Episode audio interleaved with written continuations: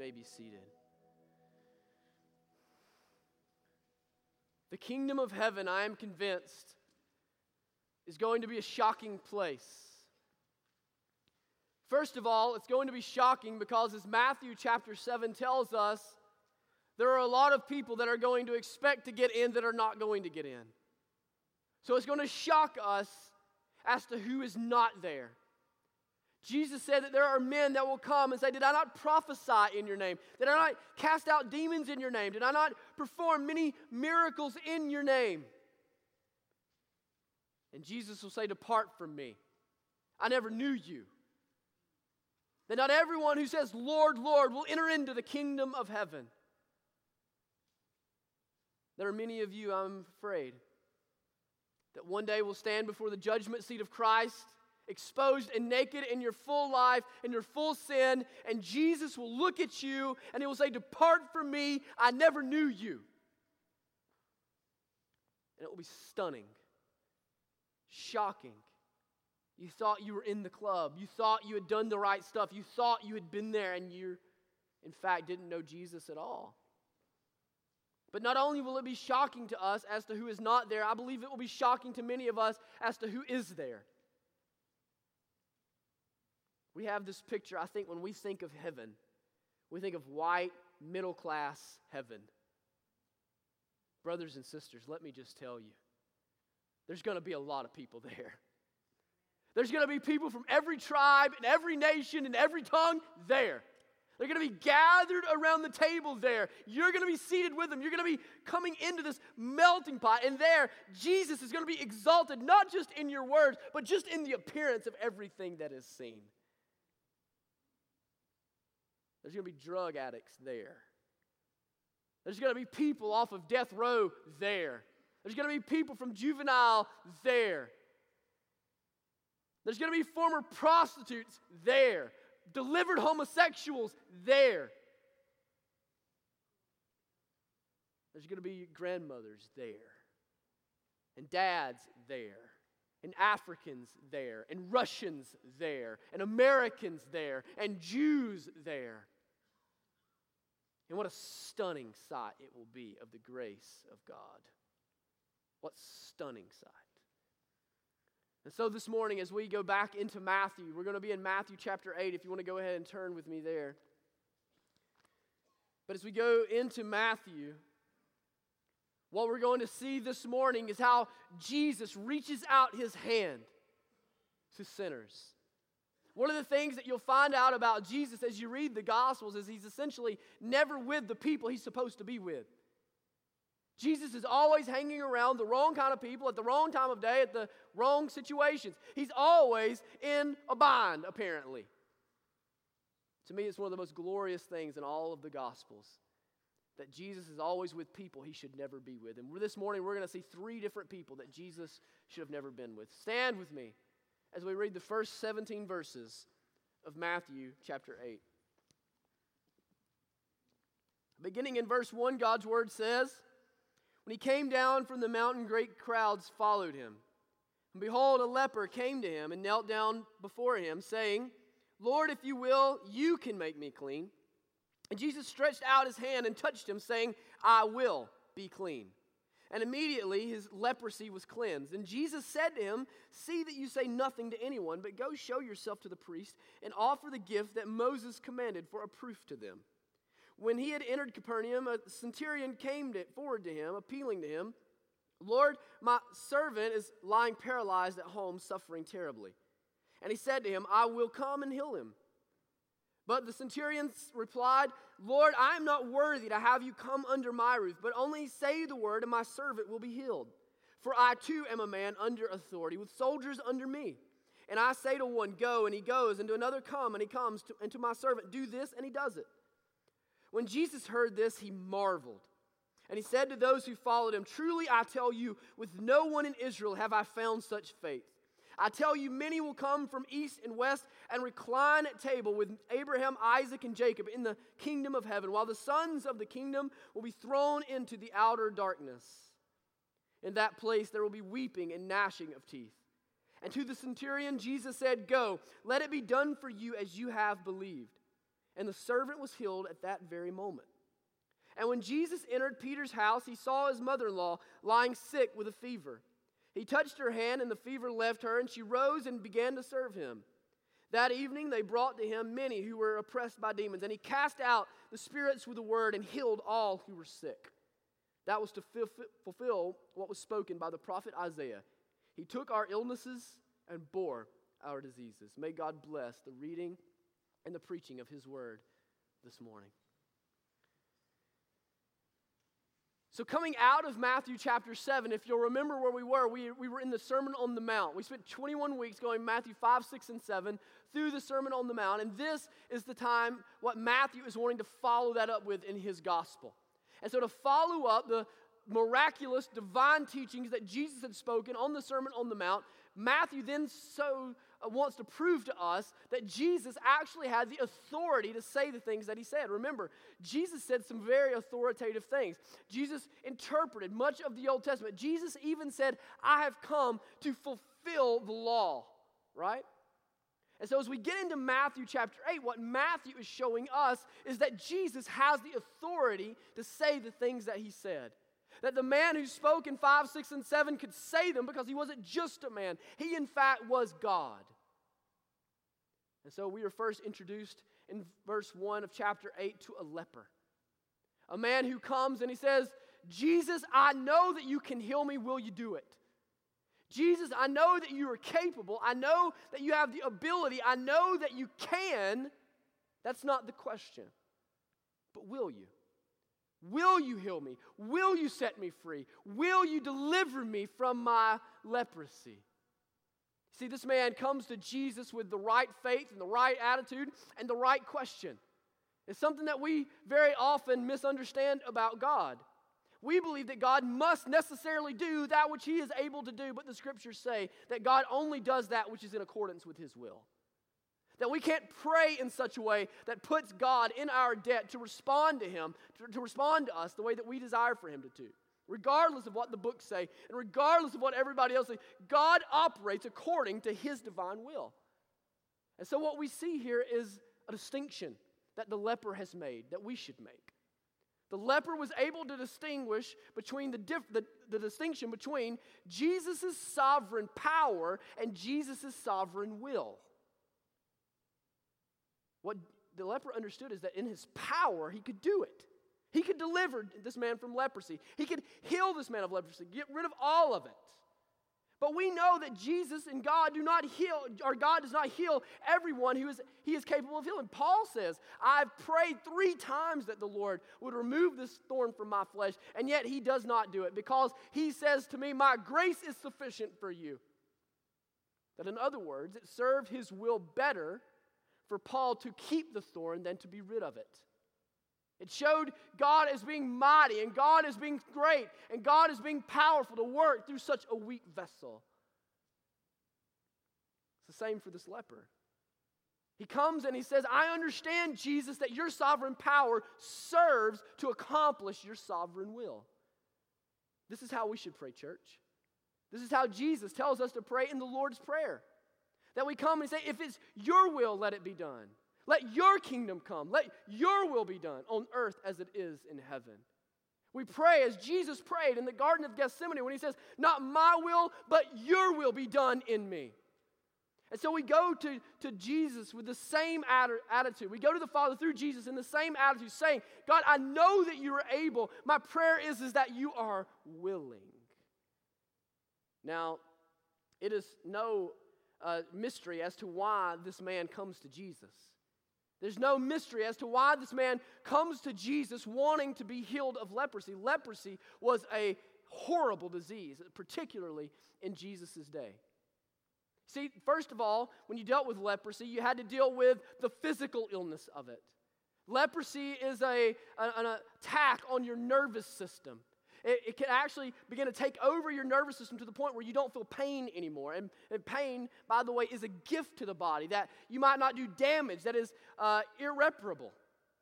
And so you, you can't feel, that, feel, uh, feel pain, and then your, your immune system becomes compromised, and infection begins to set in as, as you become to, begin to look like you have scales from the top of your head to the bottoms of your feet. And as your immune system is compromised, infection sets in most uh, very easily. And very often, someone with leprosy would get to the point where they would eventually, their uh, limbs would become deformed and their fingers would become deformed. And very often, they would even fall off of their bodies. It was considered to be a rotting disease where you literally rotted from the outside in.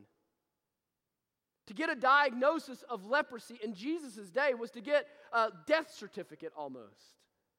That unless God divinely, miraculously healed you, you had no hope. But it wasn't just a physical ailment, it also came with distinct social stigmas. To be a leper, a, a leper in Jesus' day was to be an outcast in society. It was to be to pushed out into the cities, according to Leviticus 13 and 14. That to be a leper was to be so, first of all, you're, you're, dealing with how hideously ugly you are, covered in this leprous disease. Second of all, it was contagious from one person to the next. And then the scriptures say that it makes a person unclean, unfit for worship, unfit for social life in ethnic Israel. So if you were an, a, a leper and someone were approaching you, or you were a leper and approaching a crowd or someone else, you were to cry out, unclean, unclean, so that people would know that they can't touch you, so that people would know that you should be left alone. You see, for a person to touch a leper was to make themselves unclean. It was to make themselves socially unfit. It was to make themselves unfit from worship and unable to worship. And so a leper would not be able to kiss his wife. He would not be able to hold his children. He would not be able to shake the fr- hand of his friend. No, he would be destined to spend his life in leper colonies and on the outskirts of town and in the wilderness. And then you had the spiritual reality. You see, to be a leper in Jesus' time was to believe that you had been condemned by God. It was to believe that you, in some sense, had a sin in your life or you had a sin in your family that so caused God to show judgment and condemnation to you. So it's physical, it's social, and it's spiritual. But notice, what is the very first thing that Jesus does? What is the very first thing that Jesus does? Look at verse 3. This is remarkable.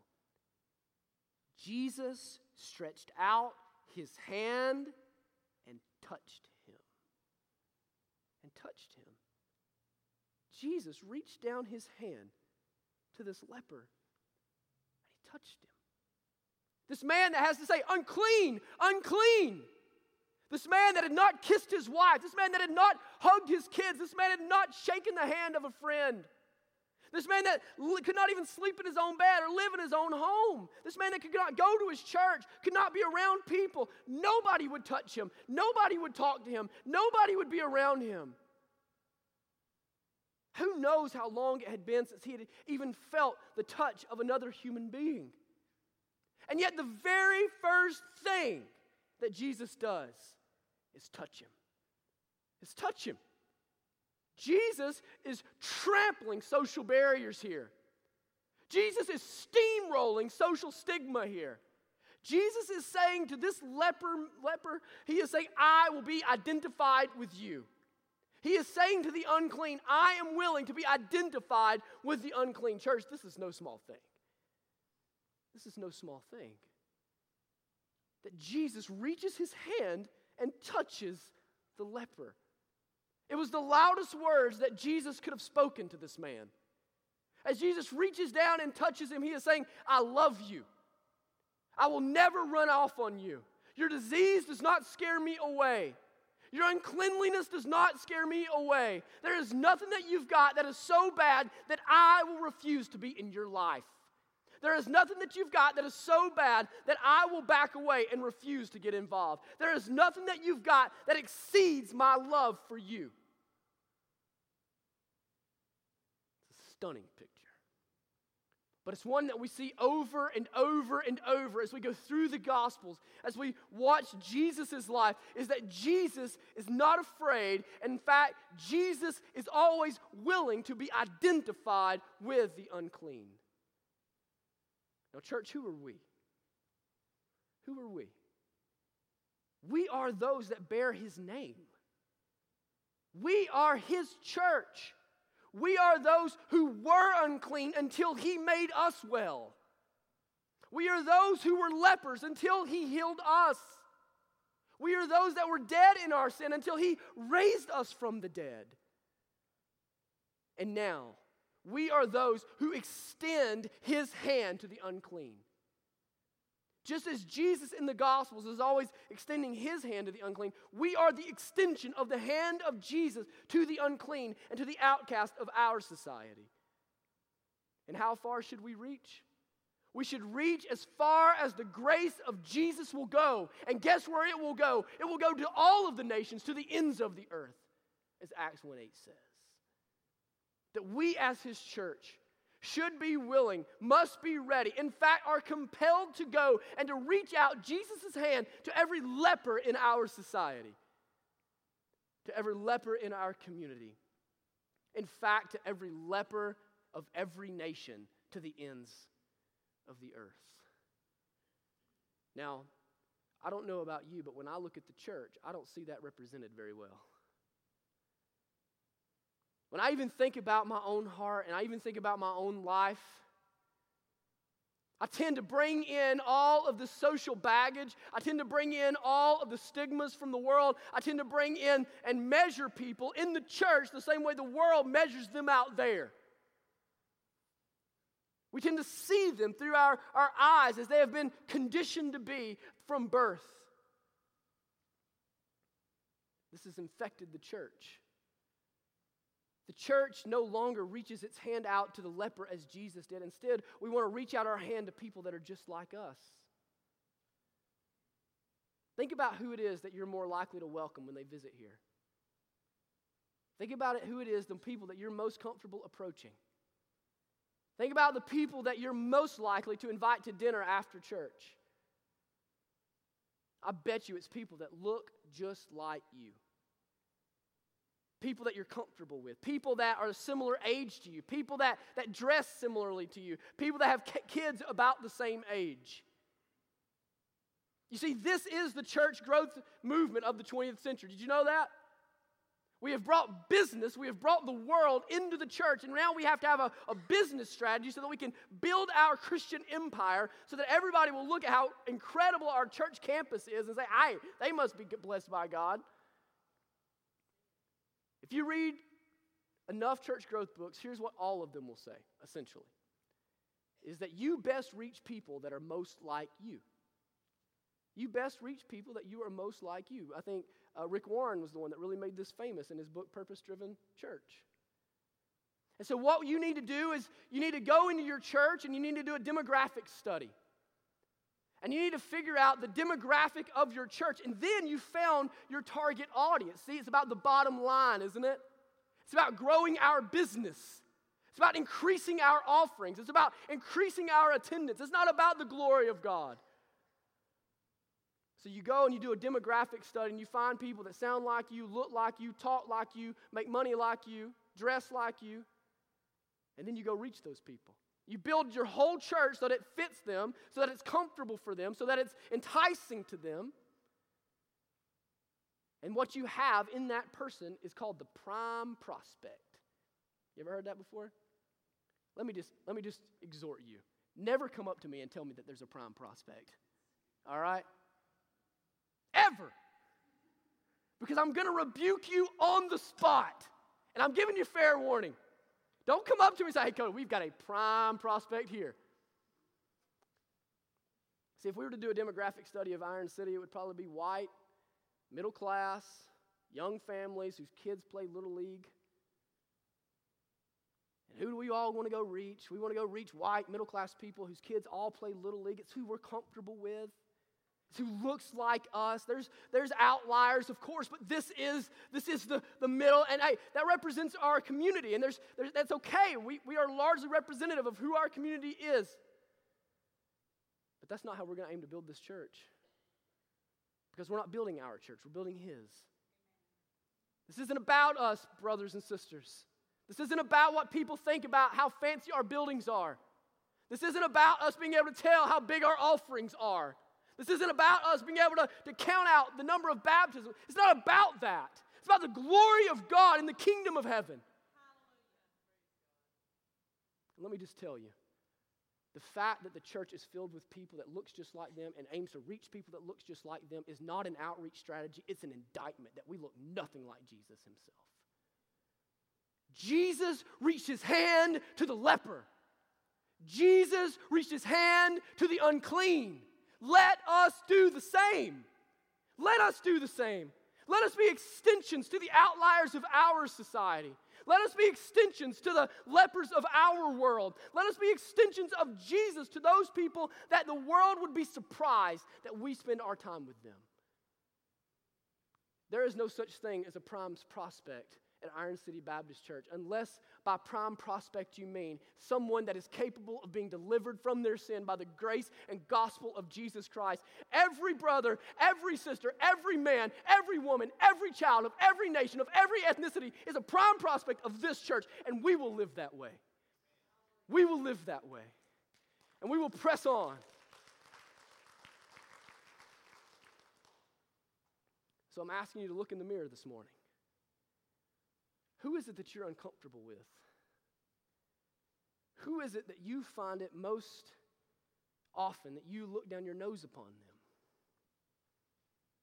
Is it the person at work that has an awful mouth, that says horrific things? Is it the family member that you have that's just a bum? That just seems like they just won't take care of their family or they're on drugs and won't quit or, or, or whatever that is? Is it the homosexual that you work with every single day? And they gross you out and it makes you uncomfortable and all that kind of stuff? Is it the person that you sit in class with and they're a hostile atheist? Is it the staunch Democrat? Who is it that you find yourself looking down upon? Let me ask you, brothers and sisters, is God able? Is God able? Is the grace of God able to deliver that leper? If he reaches down his hand and he touches him, will the leper be made clean? Do you believe in the sovereign power of God? Do you believe in the sovereign power of God as the leper believed? It gets better. It gets better. Verse 5, we're introduced to another man that Jesus should never have been talking with. We're introduced to a centurion. Now, a centurion is a Roman officer. He would be over a minimum of 100 soldiers. They were the, the backbone, the spine of the uh, Roman military, the most powerful military at that time that had ever walked the earth. They could be up, they could be over as many as a thousand people. But a Jew did not talk with a Gentile. A Jew would not associate, certainly not socially and certainly not uh, spiritually, with someone of, the, of a Gentile race, uh, certainly someone that they would be seeing as oppressing them through the power of Rome. And so the centurion seems to know that. And the centurion actually, according to Luke, says, sends out uh, Jewish elders to go and to approach a teacher like Jesus because a teacher like Jesus with, with influence would never be seen associating with uh, a Roman Gentile centurion. And the man sends word and says, I've got a servant that's very valuable to me. In other words, I, have got a man that's important to me. I've got a man that, that means something to me, and I, and I need your help. Would you, would you heal him? He's paralyzed. Would you, would you heal him? And Jesus does something that's awesome in verse, um, in verse 7, your, your translation probably reads like mine. It says, And he said to him, I will come and heal him. Uh, virtually every commentator, every Greek scholar that I read this week all say the same thing that this is asked in the phrase of a question, in the question. That Jesus is asking, not telling. He's not saying, I'm coming to your house. He's saying, Could I come to your house and heal him? Or would you like me to come to your house and heal him? What is Jesus asking him? He's not just asking him about healing this guy. To come into someone's home was to fellowship with them. Fellowship with them. He's saying, would, would, would, it be okay? Can, can I come into your house, heal your servant, and fellowship with you? I'm offering you more than just healing. I'm offering you more than just delivering this guy. I want to come and fellowship with you. And what does the centurion say? No, no, no, no, no, Jesus. No, I, I could never ask you to do that. I could never ask you, uh, a Jewish teacher, to come into my Gentile house. I could never ask such a thing. I am not worthy of you to come into my house. Now, think about who's saying this. Think about who's saying this, and it's remarkable what's being said. This is a centurion looking at what probably homeless, used to be carpenter, gone preacher. And he's looking at this guy, who, by the way, is a subject race in the empire that he's helping oversee. And he's looking at him and he's saying, I'm not worthy. I'm not worthy for you to come into my house. I'm not worthy for you to come into fellowship with me. I'm not worthy of all of that. Do you understand that a centurion's life, his entire life, is built on being worthy? His entire life is built on being worthy. You don't go to centurion college to become a centurion, all right? You don't go to Jax State and major in centurion to be a Roman officer. How did you become a centurion? By proving yourself worthy. A centurion was to be the most intelligent of the army. A centurion was to be a man that had displayed valor, had displayed loyalty, had displayed allegiance. A centurion was to be one that was the best of the best, the cream of the crop, that would be on the front lines charging with his troops, that would keep the morale high of the, of the battalion that he was overseeing. And yet he looks at Jesus this man whose whole life, his whole career has been built on him being worthy. And he looks at Jesus and he says, I'm not worthy. He recognized something in Jesus. He recognized that Jesus was not like other men. He recognized that Jesus was not like the soldiers that he led. Jesus was not like the emperor that he served. Jesus was different. What he recognized about Jesus was his authority. He says, you know, I, I am a man under authority and I'm a man in authority. I answer to the emperor. I go where he sends me. I come when he calls for me. I do what he tells me to do. He said, and, and I have men around me that are the same way. When I speak to them, as a matter of fact, it's, it's, as though the emperor is speaking through me to them. I'm speaking on behalf of the emperor with all of the authority of the empire and all of the power of Rome. And so when I tell a soldier to come, he comes. When I tell a soldier to go, he goes. When I tell a soldier to do something, he does it. And he says, essentially, I see this in you. I have human authority, but, but you seem to have spiritual authority. You tell water to become wine, and it just does it. You tell lepers to be clean, and they are. You tell dead people to raise up and walk, and they raise up and walk. You tell paralyzed people to roll up their mats and go home, and they do it. I command soldiers, but you command water. I command men, but you command nature. It is an authority that he immediately recognizes, immediately sees. After all, what kind of man do you go to to ask to heal a paralyzed person? Just in asking Jesus to do it, he's acknowledging that Jesus has some power that is beyond him.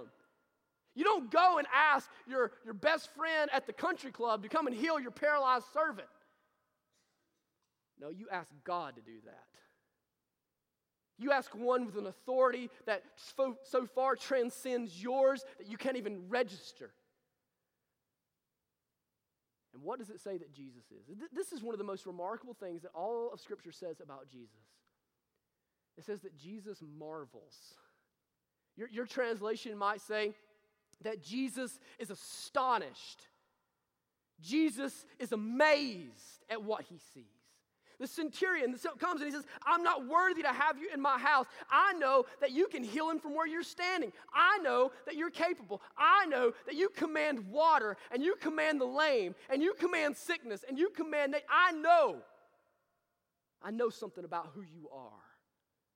And Jesus looks at him or, or, or, gets word and he is amazed. He is astonished. He is marveling at what he has heard. Now, what is it that leaves Jesus marveling? I think it's two things. I think number one, it's the faith of the centurion, isn't it? That this man has come to him and has had such faith that you will heal him, that you can heal him. And I'm trusting that you don't even have to touch him. You don't have to be in the house with him. You don't have to be in the room, but you can touch him from miles away. But what's the other side of this thing? It's that this centurion, this Gentile, has such faith, and then Israel doesn't, right? He's contrasting here. He's saying, Israel, you don't see this. You don't see it. Those are his people, remember? Those are his people. They've got the book that says he's coming. They've been looking for him. They've got the prophecies. They've got the promises. They've got all of that stuff. And yet they come, Jesus comes, and he's not what they expected him to be. He doesn't look the way they expected him to look. He doesn't do what they expected him to do, and they reject him. They don't recognize his authority. They don't recognize him as coming from God. They don't recognize him as the Messiah, but the Gentile does. He didn't have the Old Testament. He didn't have the prophecies. He didn't have the heritage. He had none of that. He couldn't go back to the Exodus and think about the Passover. He didn't have all of that. And yet, this Gentile has punctured the identity of Jesus more than any other person that we've read up until this point in Matthew. This is the man that, that gets beyond seeing a simple man and sees, in fact, someone sent from God. Jesus says something then that would have absolutely left the mouths of all the Jews present agape. He says something that Matthew, who remember is writing primarily to a Jewish, Jewish audience, he, he, he records something that Jesus says that is going to leave all of the, the Jews with their mouth just, just hanging wide open. He begins to talk about the Messianic feast. I don't know how much you know about the Messianic feast.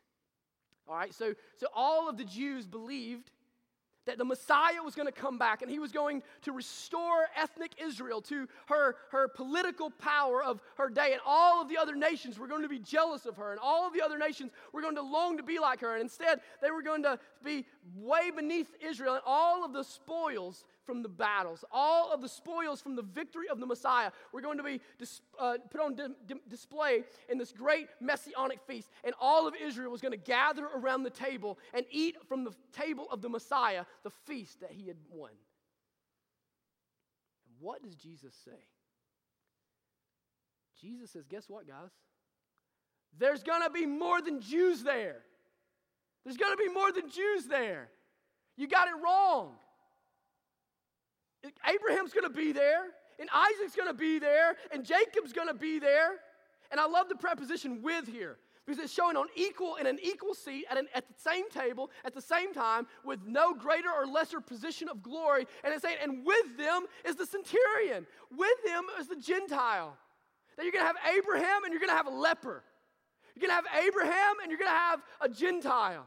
You're going to have Abraham or, or Isaac, and you're going to have the centurion that's sitting around the same table at the same time. At the table of the Messiah will be them all. In fact, a lot of the Jews aren't going to be there at all. Where they're going, there's going to be wailing and gnashing of teeth. They will be condemned because they didn't have the faith of this Gentile. They didn't have the faith of this centurion. Do you understand there's going to be lepers in the kingdom of God? Do you understand? Brothers and sisters, we are lepers. We are lepers. We have been made clean by the gospel. We have been set free. We are Gentiles. But God has adopted us into His household, and we will sit at His table and we will feast with the Messiah. Turn with me to Isaiah chapter 25 so we can see this a little more clearly.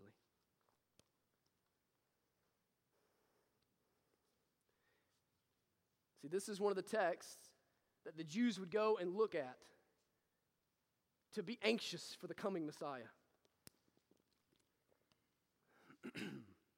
Beginning in verse 6 of Isaiah chapter 6, it says this On this mountain, the Lord of hosts will make for all peoples a feast of rich food, a feast of well aged wine, of rich food full of marrow, of aged wine well refined. And he will swallow up on this mountain the covering that is cast over all peoples the veil that is spread over all nations. He will swallow up death forever, and the Lord God will wipe away tears from all faces, and the reproach of his people he will take away from all the earth, for the Lord has spoken. It will be said on that day, Behold, this is our God. We have waited for him that he might save us. This is the Lord. We have waited for him. Let us be glad and rejoice in his salvation. See, the part that the Jews missed is right out of the gate in verse 6. What does it say? Will make for all peoples. For all peoples. That means not just you, Jews.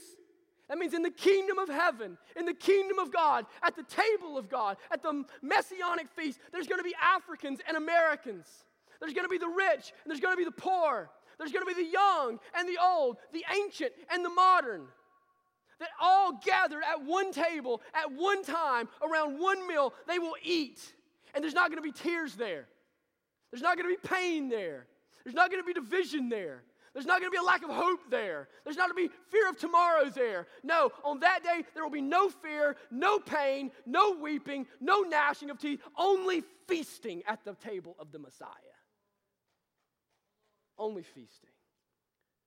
Can we just stop for just a second and recognize the fact that for all of us that are in Christ, we're going to be there?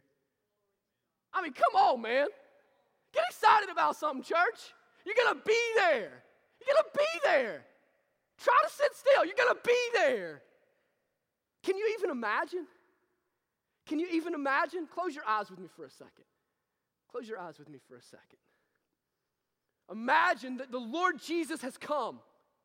You have watched as resurrected men and resurrected women have come walking out of the grave. You've seen it. You're gathered around his table. Look around. What do you see? Look at all the colors there. Look at all the different colors of all the different faces there. Isn't it a spectacular mosaic? Listen for just a second. Listen to all of the languages there. Listen to all of the languages.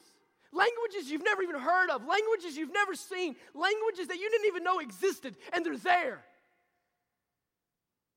You're there. He's there. Uh, English is being spoken, Spanish is being spoken, Mandarin is being spoken, Russian is being spoken. All of them doing the same thing with one voice, coming together in all of their different languages, proclaiming that Christ is King. Imagine as you take the food and you reach for it, and at the same time you grab, and, the, and there's, a, there's a leper that was there, and he was set free, and he's, he's telling his story. Think about Rahab, the prostitute, and she's, she's telling her story. You're seated, and, and, Moses is there, and Peter is there, and you're seated, seated right beside them as though you were somehow worthy of that. Brothers and sisters, is the kingdom of heaven not beautiful? Is the kingdom of God not spectacular? You're going to be there. Let me just ask you something. Should our church not look like that? Should our church not look like that? If that's what the kingdom of God looks like, should our church not look like that? Should not be filled with all different colors and all different voices? Should not be filled with other languages? Should not be filled with the leper and the prostitute and the banker? Should it not be filled with every person from every walk of life? Brothers and sisters, the church is a mosaic. It is broken glass and living stones that come together that God uses to build up his kingdom. That God uses all of the diversity and all of the, the history and all of the background and all of the, the leprosy and all of the sin, and He uses it and He delivers it and He reveals the veil, as Isaiah says, and all of it is used for His glory, for His worship, to say, I am greater than all of this. You see, what we see in Isaiah is the foreshadowing of the Great Commission. Have you ever wondered why we, why we don't just do missions in Calhoun County? Have you ever wondered why we don't just sit here and try to reach the people closest to us, but why we go to like Lotts Creek and Salt Lake City and Mexico and Swaziland? The nations are going to be there. This isn't just about building our empire right here in Calhoun County. This isn't just about expanding our footprint. This isn't just about expanding our campus. This is about building the mosaic. It's about building the kingdom of God from all nations and all people. And Jesus has told us go and make disciples of whom? All nations. At the feast, all the nations will be there. And in your mind, if the kingdom of God is filled with only people that look just like you and think just like you and do just like you, you most likely so misunderstand the gospel You so profoundly misunderstand the gospel that you likely will never get to see it for yourself anyway. Because the gospel transcends all of these social barriers. Jesus came for the leper, and Jesus came for the Gentile, just as he came for the Jew. As we end briefly, back in Matthew chapter 8, I want you to see the final one that Jesus heals is the simplest. Jesus has just miraculously healed a leper. Jesus has just authoritatively set free a paralyzed man, a paralyzed servant of the centurion. And then we get to what is the simplest. And you can see that they're going in descending order, the way Matthew has arranged this. Verse 14. And when Jesus saw, entered Peter's house, he saw his mother in law lying sick with a fever. He touched her hand, and the fever left her, and she rose and began to serve him. Another gospel says that he rebuked the fever. Let me tell you what's beautiful about that to me. What's beautiful about that is that it, it is nothing like healing a leper, is it? It's a fever. It's nothing like telling a paralyzed man from miles away to get up and walk. It's nothing like that. No, it's smaller than that. And it's simpler than that. And yet Jesus does it just as urgently. Jesus does it just as faithfully. There is no request that you have that is too big nor too small to bring to Jesus. There is no sin that you have that is too big or too small that He can set you free from. There is no need that you have that is too great or too least for you to bring it to His cross. Remember, our Savior is the one that leaves the 99 to come after the one. Brothers and sisters, whatever it is that you have, bring it to Him this morning. Whatever it is that you're struggling with, bring it to Him this morning. Perhaps this morning you need salvation. You realize that, that you are not a Christian. This morning your need is great. Come, be clean as the leper was. This morning, perhaps you're, you're like Peter's mother in law. Your need is not quite as great. And yet Jesus will hear you just the same. And Jesus, in his sovereign power, is just as able to answer and just as able to set you free according to his will bring it this morning. Because Jesus will never be annoyed with you, will always be patient with you. Jesus will never get be irritated at your request. Instead, he will always graciously receive it. This morning, wherever you are, I'm beckoning you. Come. Come. Come, pray that the Lord would send you to the ends of the earth. Pray that the Lord would use you to bring salvation to many. Pray that God would open up your mind to, to welcome people into his house. Pray. Let me pray for us. In Jesus' name, we come to you, Father, knowing that there is no one that you are not able to save, knowing that there is no social barrier that you are not willing to trample, knowing that there is no human authority that you do not transcend, asking that, Lord, you move in us with your Spirit that you transform us by your Spirit.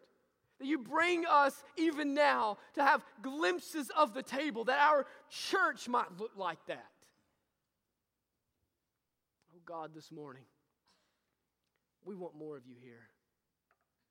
We want more of you here. We want to look more like you. We want to be more like you. We want you to look down in us and find more glory and find more delight and find more pleasure. God, would you do that this morning? Would you move in the Spirit? We ask these things in Jesus' name.